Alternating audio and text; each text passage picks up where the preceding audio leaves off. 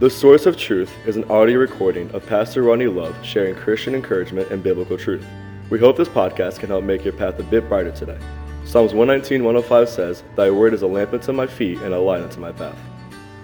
Good morning. Welcome back. Thanks for joining us this morning as we take a few minutes out of our day and study God's Word. This is for Friday morning, and the weekend is upon us. I hope you look forward to a great weekend, getting some rest. Hope you look forward to joining us this Sunday. We know it's Labor Day weekend, and so a lot of people are going to be enjoying some vacation time.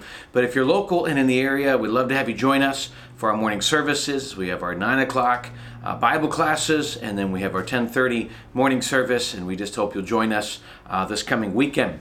If you're following along in Scripture, we're in the book of Matthew, chapter number 12, and we're going to jump through really two sections or two thoughts this morning in the time we have, um, referencing two uh, almost completely different ideas. The first one kind of comes off the heels of what we talked about yesterday when Jesus was accused of casting out de- um, demons by the power, by Satan. Um, the second one's going to talk about really the power of our words. Let's go real quickly to what many reference these couple verses to be the unpardonable sin. Verse 31 it says, Therefore I say to you, every sin and blasphemy will be forgiven men, but the blasphemy against the Spirit will not be forgiven men. Anyone who speaks a word against the Son of Man, it will be forgiven him. But whoever speaks against the Holy Spirit, it will not be forgiven him, either in this age or in the age to come.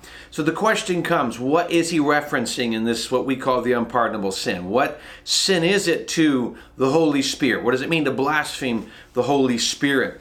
And I mean, there's going to be a lot of different aspects depending who you speak to. Um, uh, the answer to this or what they believe the answer is to be. Uh, let me just give you a couple thoughts. First of all, you see it begins verse 31. He says, Therefore I say to you, that is a concluding thought. Uh, so the best way to get understanding of the context really is what answers the question here is you have to go back to what we talked about yesterday when he's referencing the idea of being accused of casting of his work the work of the holy spirit being done and it being attributed to satan so please remember, uh, when Jesus did, many times you see this in in the Gospels, when Jesus would do a miracle, the Bible says the Holy Spirit came upon him. And there's a big debate over whether or not, a big question of whether or not Jesus could only work when the Holy Spirit came. We know he limited his power. He took on the form of a human. He was also 100% God. So the debate of could he work without the Holy Spirit, but we do know in this case that the work he accomplished was through the Holy Spirit. So what you see is when the people in the last few verses attributed that work he did by casting out the demons, they attributed that Holy Spirit work to Satan. Uh, and, he, and he said it's blasphemy to do that. He says you can you can blaspheme against me and against other things, but you blaspheme the work of the Holy Spirit and attributing it to Satan. He says there is no forgiveness for that. I would say it's kind of the immediate context of this passage. How do we do that kind of thing today? Well, you could literally, and some could just blaspheme the Holy Spirit by attributing it to Satan, things of that nature. Can I tell you probably the most simplistic thing that can happen today? If you were to go another a bit of a not controversial, but sometimes rough context is Hebrews chapter 6. And it really, that chapter references the Holy Spirit's work in the lives of somebody. And he says, anybody who has been lightened, tasted of the heavenly gift and the good work from God. Now, I don't believe in that passage those people were saved. They were convicted of the Holy Spirit. The Holy Spirit opened their eyes to the truth. They needed to be saved, and yet they continued to sin. They continued to also reject the Holy Spirit. What he says, there comes a point where you reject the Holy Spirit, you can't come back. Uh, at some point, God's going to say, I've given you enough options. Again, this is to unsaved. I've given you enough options. You've said no too many times. You've rejected my Holy Spirit. You will not. Yes, there comes a point. If you say no to the Holy Spirit enough, you cannot be saved. Though those who think, I'll just get saved when I'm 50 or 80 or whatever at the end of my life after I enjoy my life, there's no guarantee to be offered to you. The Bible says a man cannot be saved except the Father draw him. And uh, so, is there a chance that God's still going to be giving you that option? Salvation is not one of those when I'm done doing what I'll do, then I'll come to God, kind of tip him at the end of our life. It, Jesus and God is actively engaged in this. Now, I do not believe that God forces salvation on us, as some in the uh, harder right of the what call Calvinism would believe that uh, God unmerited favor or irresistible grace where God forces it. But God is part of it. You cannot erase God. This is not just me. So if God's working and I reject it, there comes a point where well, I lose the opportunity. Let's continue on down to verse number uh, 33 verse he says either make the tree good and its fruit good or else make the tree bad and its fruit bad for the tree is known by its fruit. Brood of vipers how can you be being evil speak good things? For out of the abundance of the heart the mouth speaks. So he's talking about the idea that when you look at a tree obviously you can tell the tree. You're not going to look at an apple tree and say it's something else. So you can tell what kind of tree it is by the fruit it produces and you can actually tell how healthy the tree is by the fruit that comes off of it. And then he comes in and he really talks about the how can you think you speak good things when frankly inside you're evil. So he continues that verse 35 it says a good man out of the good treasure of his heart brings forth good things an evil man out of the evil treasure brings forth evil things.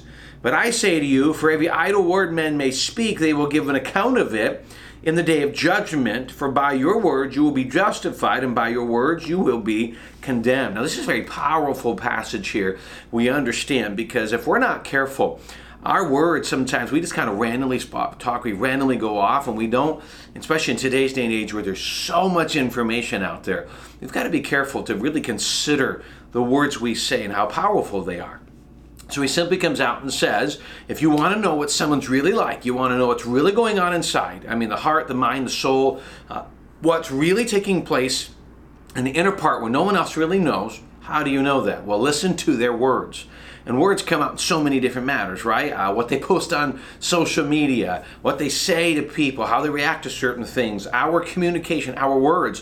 When you put those out, people say, well, I didn't really mean that. Well, you said it. You put it out there. At some point, you did. So the simple premise is if you want to know what someone's really like, just listen. Just listen to their words. I've often said this, you know, people can come into a group, to a church or whatever, and they can put on a front. They can look like a Christian. They can act and even sound like a Christian, but if they're not truly saved, they can only put that on for a short period of time the Christian life is supposed to be natural. It's what we call organic. It's the Christian life is God working in me and me growing. And as I grow, I begin to grow and change through sanctification. So the idea that I can fake it for a period of time is not true. And if you listen long enough, you begin to see, and there's a point where somebody's, you know, they got a rough past, and so that past still comes out. But generally, you'll see this repetitive communication or whatever's going on says something. You can even see that what someone says, yeah, they're just hurting inside. The old phrase, hurting people hurt people. And so there's something dig, bigger going on. Dig down deep, find out what, what's really going on in there. And so that that's a lot of our words, but he just makes this powerful thought. And we could go into a lot, try and dig down to really all of it, what it entails, but let me just evaluate this with me. He says in verse 36, I say to you that for every idle word that men may speak, they will give an account of it to the day of judgment. That's a scary thought, that we will give an account to God for our idle words. For by your words you will be justified, by your words you will be condemned. Well, I'll just finish with the thought. Why is it so powerful? have we considered the power of our words? As a preacher, just like today, uh, recording this and, and, and, putting this online, uh, preaching on Sunday, communicating to people, it is something that's in the forefront of my mind is the power of words. Uh, I was saying about this the other day. Sometimes people like to use a phrase preacher sometimes. They'll use something to get a point across or they'll they'll teach an opinion strongly enough. Well sometimes you've got to be careful if we're not clear on what we're teaching because somebody may take it and run with it. And i'm not saying that we're always accountable for what someone else wants to interpret wrongly but if we're not clear it can be dangerous. So the key is this that we need to be careful. As preachers what words we're using when we're mentoring but think about this around your neighbors think about this with your family Think about this with what the world's watching and our idle words. And I don't mean idle as every word has to be spiritual and gospel and that every word we say has to be, you know, giving the gospel. Uh, what I am saying is that our words should honor God. And the way we speak to other, in Ephesians, he says, Let no corrupt communication recede out of your mouth, but that which is good, the use of edifying, that it may minister grace to the hearers. The power of our tongue. Very, very powerful and very, very damaging if we're not careful with that. So I encourage you to just evaluate those things. And if, if you're struggling with things you're saying or want to say, then just take some time and say, Lord, I, there's some things in my life that I, I need to work on. And that is something that I think that uh, is a great temperature for ourselves. If I'm frustrated, and angry, lashing out, Lord, I need your help to know what it is in my life that is kind of directing me this way. Well, thanks again for joining us on this Friday morning and giving me a chance to be part of your day. Appreciate the opportunity. Hope you had a great week. Hope you have a great weekend. And if you're with family uh, this Labor Day weekend, enjoy it, get some rest, and just uh, look to the Lord and uh, find rest in Him even over the weekend. If you're local, spend. I hope you join us at church as we continue in our study through the Word of God. Thanks again for joining us. We look forward to seeing you again on Monday.